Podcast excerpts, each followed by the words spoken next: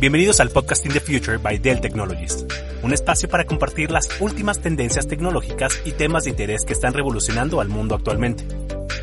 Te invitamos a que junto con nosotros tengas un asiento en primera fila para construir las bases del futuro. Hoy, Smart Future. En este episodio hablaremos de los avances en ciencia y cómo la tecnología nos permite lograr una mejor calidad de vida basada en una salud universal, accesible y a distancia. Las tecnologías de la información nos permiten tener consultas en línea con especialistas de diferentes partes de México y el mundo, quienes podrán acceder al expediente médico de cada paciente y le podrán dar continuidad de manera remota sin la necesidad de trasladarnos y sin perder la efectividad en el diagnóstico. Hola, muy buen día a todos. Eh, mi nombre es Alessio Hagen. Yo soy el director de toda la parte de innovación en Dell Technologies para América Latina Estoy a cargo de toda la parte que tiene que ver con los temas de salud y les damos la bienvenida al podcasting de The Future by Dell Technologies. Y el episodio de hoy vamos a platicar de la salud digital y su impacto en la sociedad. Hablaremos sobre la evolución de los servicios de salud hacia una medicina digitalizada, el impacto que tiene en la vida de las personas en el día a día, cómo nos imaginamos el potencial y todo lo que se lograría en cuestión de medicina preventiva si fuera posible alcanzar atención médica mediante la tecnología a todo mundo, cómo ampliaríamos este alcance, cómo romperíamos las barreras tecnológicas y crear un mundo donde todas las personas en mucho menos tiempo se trasladaran a una cita médica. Imaginemos que en lugar de estar dos horas en el periférico, los que viven en la Ciudad de México, o en un traslado de 45 minutos en una ciudad grande como Guadalajara o Monterrey, eh, o estemos a dos horas de una ciudad porque vivimos en una zona remota de una ciudad urbana, todo lo que implica trasladarnos de ir y de regreso a la ciudad para que nos puedan atender una enfermedad crónica, cómo disminuiríamos estos tiempos si los pacientes pudieran atenderse de manera remota en una práctica rutinaria. Entonces, este mundo podría parecer totalmente diferente y lo importante es cómo el servicio médico a través de la tecnología podría llegar a muchas más personas y brinda un mayor seguimiento a los pacientes con el tiempo de que podamos desarrollar una medicina preventiva, ¿no? Así que para conocer más sobre este tema, nos da muchísimo gusto tener como invitada el día de hoy a Maribel Coronel, que es una periodista muy destacada, periodista del Economista, quien se ha especializado en temas de salud pública, en temas de regulación sanitaria, tecnología e innovación. Así que muchísimas gracias, Maribel, por acompañarnos el día de hoy en este episodio de Podcasting the Future by Dell Technologies. Así que te damos la más cordial bienvenida y que nos acompañes el día de hoy. Así que, primero que nada, gracias por tu tiempo y por acompañarnos el día de hoy aquí. No, pues a ti, gracias Alessio por la invitación y por este espacio, con este tema y el enfoque, pues ustedes que viven todos los días la tecnología lo tienen y lo ven claramente sobre las oportunidades que se abren hacia adelante para la salud y que ya están aquí. Digo que uno se imagina el futuro y todo lo que puede venir, lo que los supersónicos nos previeron, ya lo tenemos, ¿no? Ya ahorita más bien es ir superando los supersónicos, porque con la telemedicina y todas las herramientas que la tecnología de la información nos permite visualizar, eh, a mí se me hace sensacional lo que vamos a ver, lo que viene, las oportunidades que se abren, pero hay que empujarlas, hay que empujarlas, hay que impulsarlas, porque eh, aunque ya están ahí, si no se generan iniciativas que verdaderamente obliguen o que hagan aprovecharlas, podemos irnos retrasando en muchos sentidos. Yo digo que la revolución tecnológica aplicada a la salud puede ser nuestra salvación, si no como especie, sí como humanidad, ojalá más equilibrada y más igualitaria, porque va a permitir un acceso a la salud, una cobertura verdadera a mejores costos, porque ante lo que está sucediendo con, con los elevados costos de la medicina, la tecnología y eso, así a la larga tiene que ser más accesible. Yo supongo que ese es el gran reto y la oportunidad al mismo tiempo. Totalmente de acuerdo contigo, Maribel. Yo creo que has tocado varios temas importantes en tu comentario de apertura y creo que en el 2020 muchos sectores se vieron obligados a evolucionar y adoptar esta digitalización acelerada.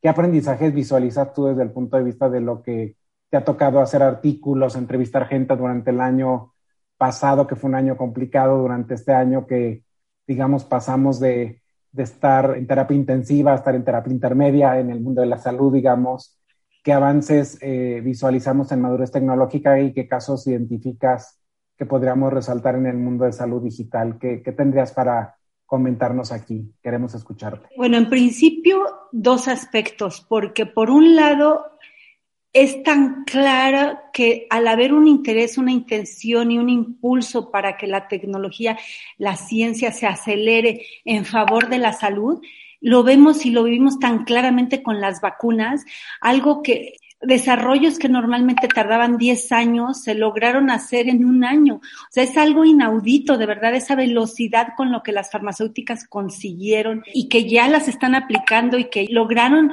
ubicar el nivel de seguridad, de que no hacían daño, el nivel de eficacia, de que verdaderamente iban a generar inmunidad o inmunización para que el organismo respondiera, el nivel de efectividad para que verdaderamente tuvieran una proporción lo suficientemente inmunización en el organismo, todo fue muy, muy acelerado, digamos, en enero del 2020, que no teníamos idea todavía lo que se nos venía, ellos, bueno, en China ya estaban empezando, que fue la primera, bueno, que fue la Universidad de Oxford junto con la de AstraZeneca, la primerita, bueno, y las chinas que empezaron a hacer sus esfuerzos y que rápidamente empezaron a visualizar y a detectar y a hacer sus estudios y en diciembre del 2020 ya estaban teniendo los primeros resultados. Fue, ese es un primer ejemplo que a mí se me hace tan claro y tan evidente de que cuando hay un interés verdadero la humanidad, bueno, hubo una colaboración absoluta de todos los centros científicos de investigación clínica, los gobiernos, los centros de análisis de biotecnología, las farmacéuticas, la industria, los gobiernos, como que se aliaron todos de verdad por ese objetivo y se consiguieron varias, ¿no? Ahorita hay cinco o seis que ya están probadas y autorizadas en varios países del mundo, incluido en México, y que vienen otras. En el futuro, sin duda, vamos a tener decenas de vacunas contra COVID-19 y esa va a ser nuestra salvación para superar esta pandemia. Eso es uno, te decía, dos aspectos que yo veo, ¿no? Que incluyó la, incorporación, por supuesto, de, de tecnología y de, los dispositivos y la velocidad con la que hoy la, ciencia avanza. Em, y por otro lado, el uso de la telemedicina, las consultas en línea se revolucionaron por la propia necesidad no, todos nos amparamos o nos refugiamos en una pantalla, ¿no? A partir de que nos tocó quedarnos en el encierro y que conforme fuimos viendo el transcurso del tiempo esto no iba a detenerse pronto. Primero fue como un refugio en las pantallas, no, pues un rato a ver cuánto este, tenemos que volver a regresar a nuestra normalidad y fuimos viendo que no, pues fuimos encontrando las opciones de que a través de la pantalla realizáramos nuestras actividades productivas, laborales, profesionales, educativas. O sea, toda la humanidad a través de las pantallas hemos estado haciendo toda ¿no? nuestra vida, digo, al margen de lo que tenemos que hacer fuera de la casa.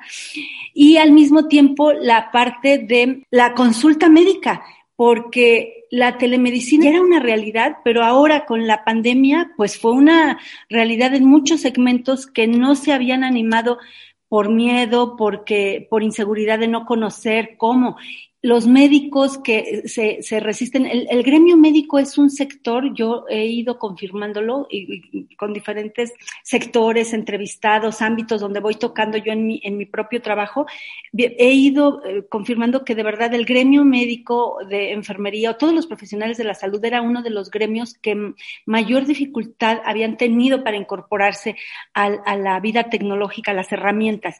Y en esta pandemia pues se han volcado por propia necesidad. Entonces ahora los médicos que están dando consulta en línea son la gran mayoría, por lo menos de los que están en las ciudades.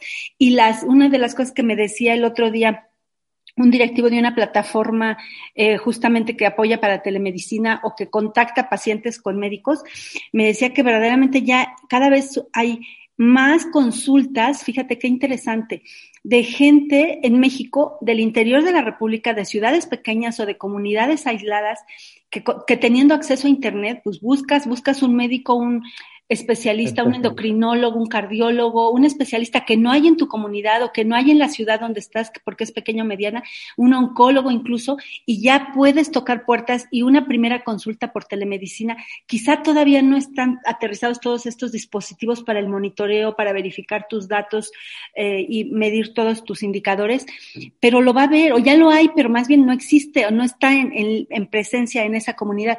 También otro fenómeno que me decía que es bastante interesante es de emigrantes mexicanos, o sea, mexicanos que viven en Estados Unidos o en otros países, están buscando a mexicanos especialistas médicos en México a través de estas plataformas pidiendo su consulta. No importa de qué país estés o en particular en Estados Unidos, mucho lo están haciendo porque es una medicina costosa la que se da en Estados Unidos y pues consigues una consulta médica con un especialista en México y pues ya hay, ¿no? Eh, todo esto se me hace increíble y ha sido rapidísimo. Es una revolución impresionante en la que estamos, Alessio. Sí, definitivamente. Fíjate que lo que mencionas es muy real. Yo tengo una amiga que acaba de estar, eh, yo ahorita estoy en Guadalajara y una amiga acaba de volverse esta semana a Chicago.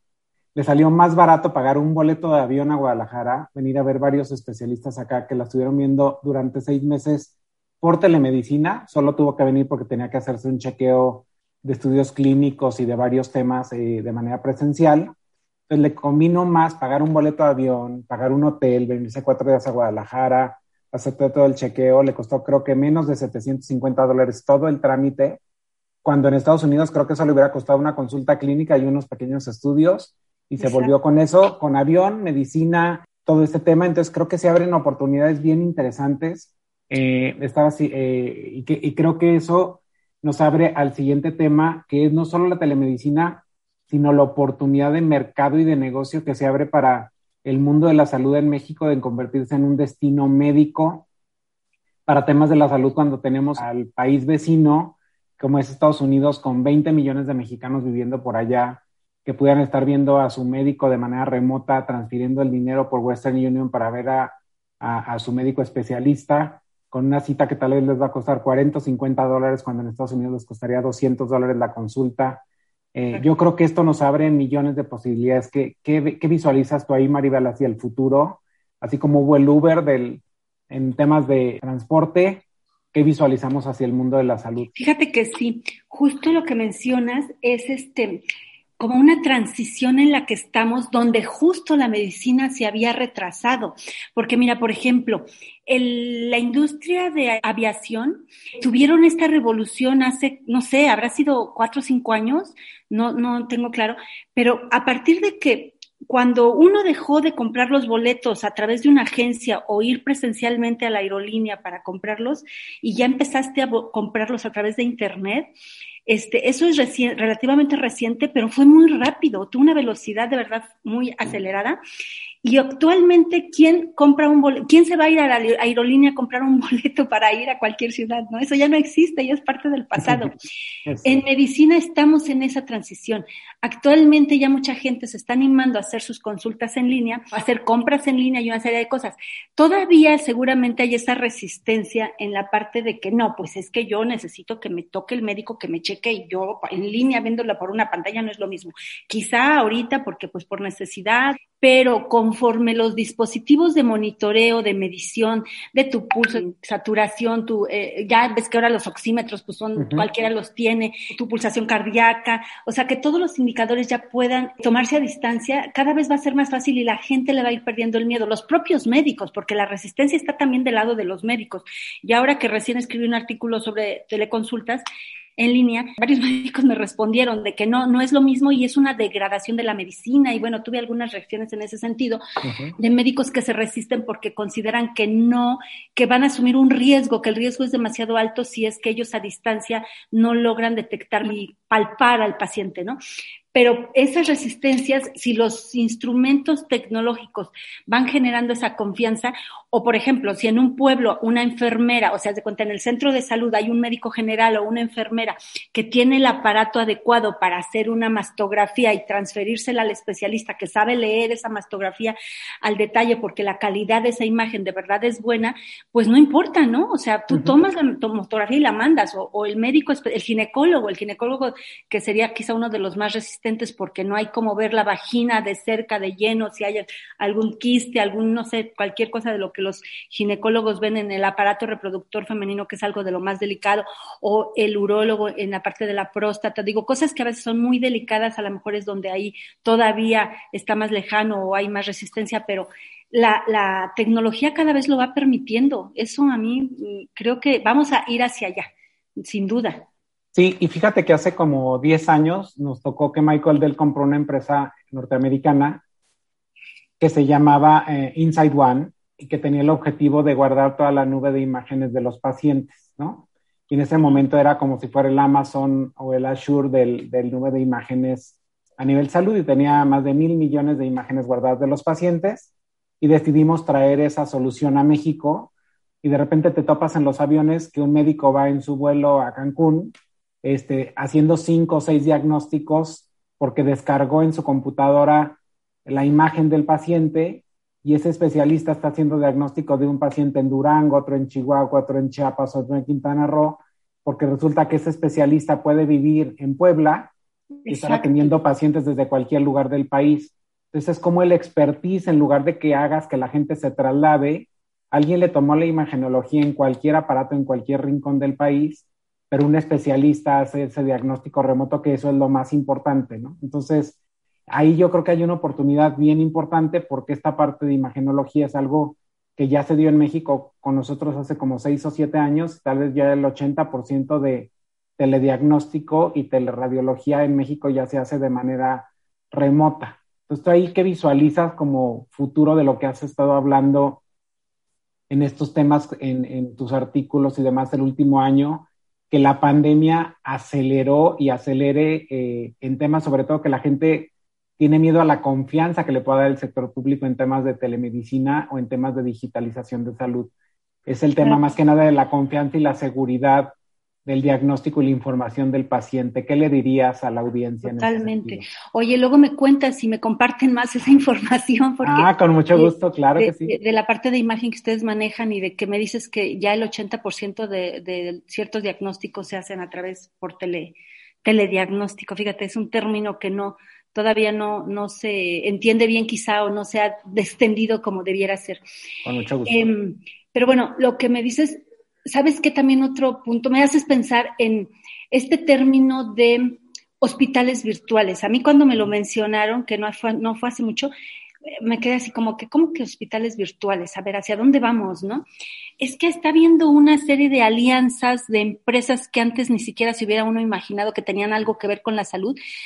Todas las empresas de tecnología es lo que he estado viendo. Ustedes, en este caso me estás comentando que sí había escuchado que ustedes estaban metiendo, habían entrado en este segmento, pero casi todas las que tienen que ver con tecnologías de la información o servicios de internet y, que están en la nube o esto, tienen que, están, han ido explorando las opciones o las alternativas para salud. Eh, digamos, están Google, las que tienen ya dispositivos médicos en general, ¿no? Pero muchas de las que están en la nube, Apple, Facebook, todas las plataformas de, de servicios de Internet y de redes sociales tienen de alguna manera vínculo o investigación dentro del área de, de salud, este, vinculándose o viendo oportunidades. Y a partir de ahí, por ejemplo, en Google se ha ido hablando de esto de los hospitales virtuales y me dicen que ya hay un ejemplo en el mundo. Ando indagando por dónde está pero este, de una primera experiencia de donde sin importar el lugar físico donde esté el servicio, la atención médica y sin importar dónde esté el paciente, pues se le da todo completo, ¿no? Toda la, atención que se da en un hospital. Eh, incluida una cirugía, digo, eso suena así como que extraño y, y, descabellado, pero actualmente con los robots este, que ya permiten a través de imágenes manipular las pinzas y una serie de cosas que, aunque el médico está ahí y todo, pero la imagen le ayuda a tener un poco más de certeza, precisamente, por ejemplo, en las cirugías de próstata y que son microcirugías, este, eso hace vislumbrar que a la larga puedan darse todo tipo de servicios vía virtual, ¿no? En línea.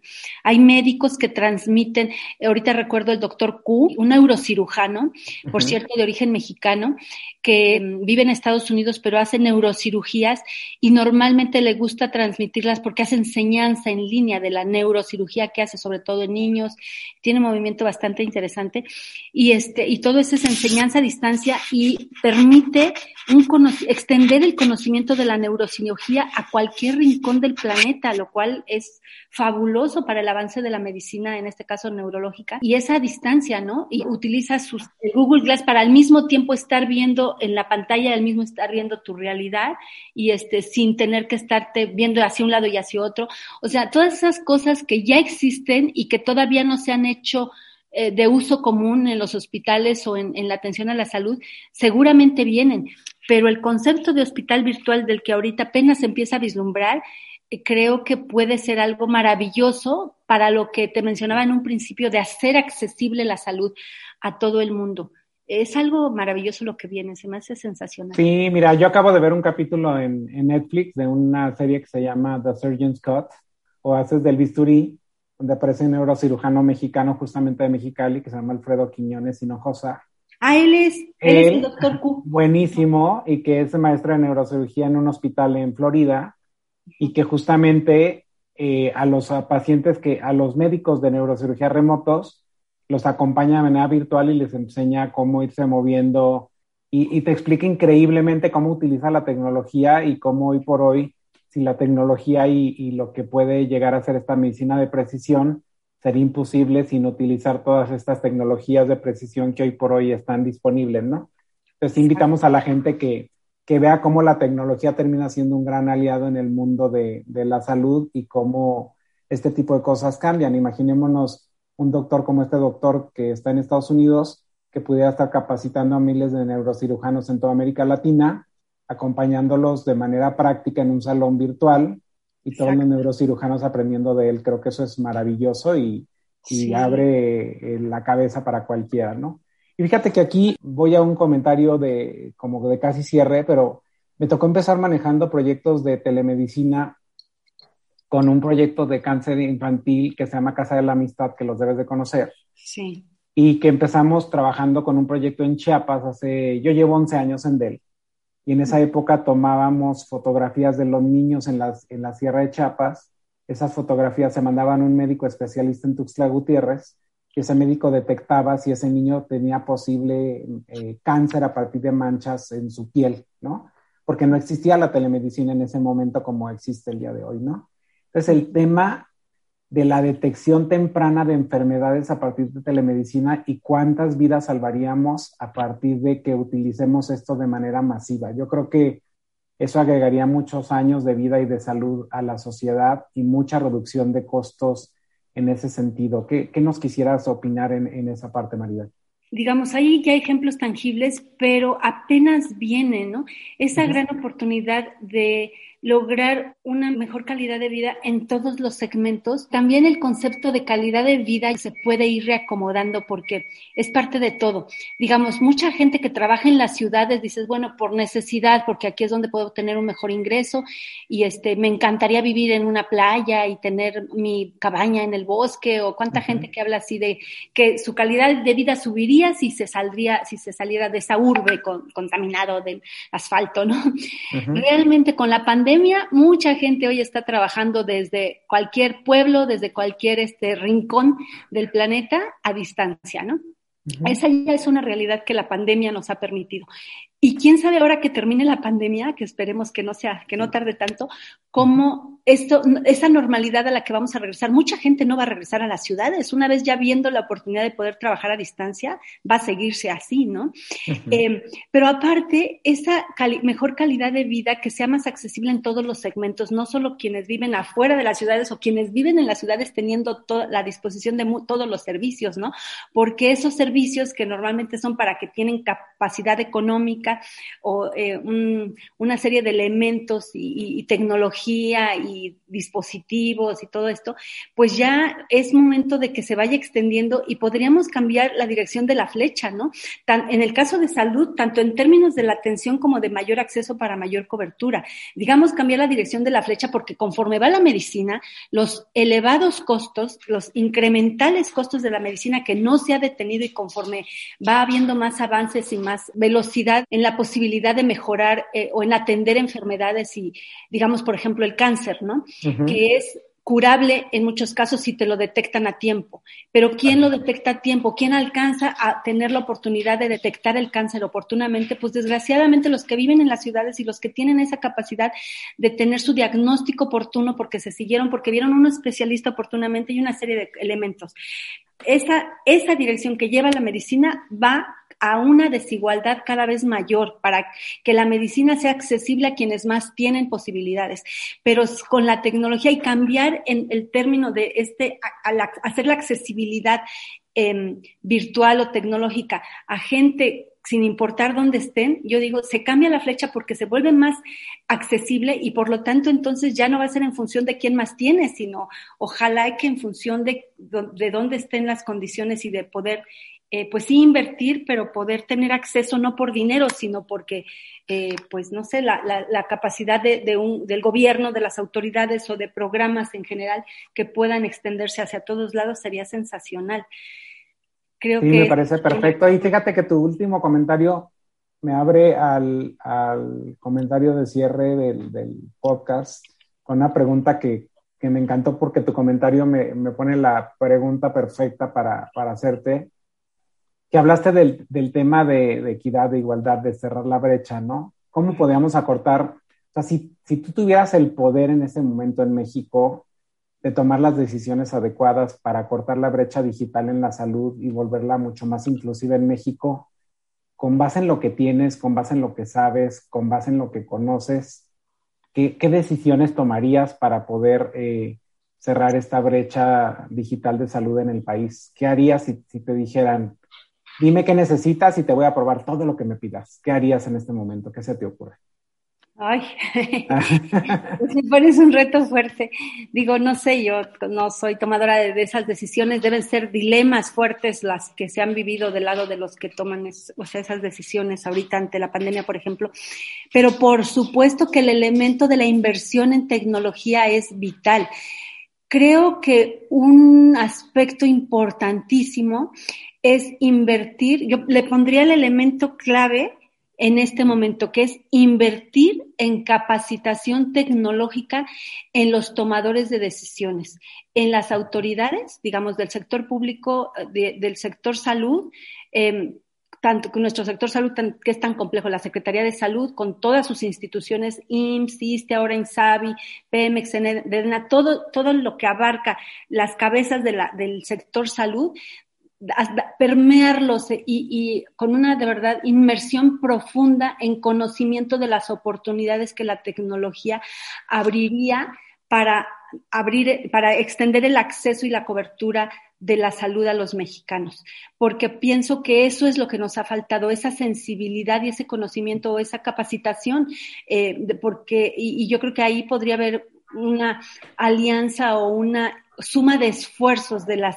empresas proveedores de esta tecnología eh, o de estas herramientas que son muchísimas. Digo, en México tenemos una gama enorme de empresas de dispositivos médicos y de tecnología y casi todas las principales de tecnología están en México. Entonces, hacer una suma de esfuerzos de capacitación y de sensibilización hacia el uso de tecnología en el sector médico sería sensacional. Creo que por ahí tendría que ir un camino vital. No, me parece increíble lo que comentas.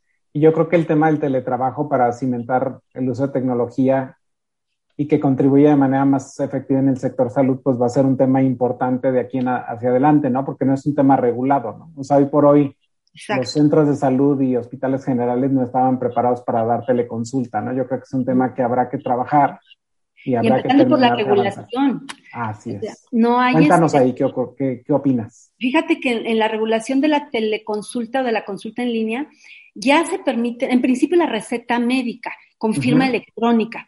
Sí se medio permiten, por lo menos no están prohibidas, pero no, por ejemplo, de medicamentos controlados. La receta médica, si tú acudes a un psiquiatra, que ahorita precisamente una de las teleconsultas que más se están extendiendo son las de psiquiatras y psicólogos, por los problemas del, del, encierro que ha detonado ansiedad, depresión depresión y ya sabemos todos estos problemas de salud mental, eh, justo me decían que ah, eh, uno de los donde más está creciendo es en estos, entre consultas de estos especialistas.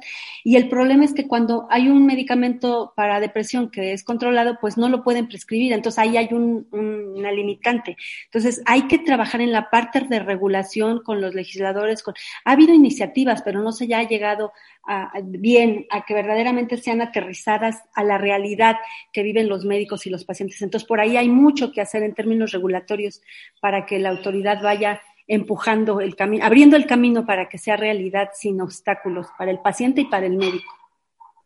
Muy bien, Maribel. Pues Maribel Coronel, la verdad te damos las gracias enormemente por habernos compartido tus conocimientos, tu punto de vista en este episodio de la salud digital y su impacto en la sociedad. agradecemos mucho el que hayas pasado de ser entrevistadora a ser entrevistada el día de hoy. Creo que la audiencia le encanta escuchar el conocimiento de todo lo que vas adquiriendo de todas tus entrevistas que haces durante todo el año a una serie de interlocutores. Así que te damos las gracias eh, una y otra vez por habernos acompañado el día de hoy, Maribel. Gracias a ustedes, Alessio, por el espacio. Sí, en efecto. ¿eh? siempre me, recibo muchas cátedras a lo largo del año de ustedes, los especialistas de los que están ahí. Y pues sí, gracias a ustedes también voy teniendo esa visión del bosque. Te lo agradezco, Alessio, por este espacio, por, por el tiempo y por, por, la, por la invitación. No, este, gracias a ti. Y miren, a los que no sepan, eh, Dell fue fundada por alguien que estudiaba medicina. Michael Dell era un estudiante de medicina cuando decidió crear su startup en tercer o cuarto semestre de la universidad. Y pues no cabe duda que es un reto, pero es necesario que analicemos cómo la tecnología puede crear una sociedad mucho más equitativa. Estos cambios que estamos viviendo llegan con oportunidades que pueden marcar un camino hacia una transformación de la salud mucho más eficiente y accesible para todos. Gracias a todos ustedes por formar parte de esta comunidad. En Dell creemos mucho que la tecnología no sirve, eh, sirve solamente si es para el tema del empoderamiento humano, Así que los invito a que nos sigan sumergiendo en el mundo de la tecnología por medio del podcast In the Future by Dell Technologies. Nos escuchamos en el próximo episodio. No se olviden de suscribirse y seguir a nuestro podcast en Spotify. Y de nuevo le damos las gracias a Maribel y que tengan una excelente semana a todos. Gracias, y buen día. Buen día. Hasta luego. Gracias, Maribel. Igual. Bye bye, amigos. Hasta luego. Muchas gracias por habernos acompañado y por ser parte de esta comunidad. Los invitamos a que se sigan sumergiendo en el mundo de la tecnología con Podcasting the Future by Dell Technologies. Nos escuchamos en el próximo episodio y no se olvide de suscribirse y seguir a nuestro podcast en Spotify, Dell Technologies en español. Les recomendamos nuestras redes. En Twitter nos encontramos como arroba del y arroba del Muchas gracias y nos escuchamos en el próximo podcast.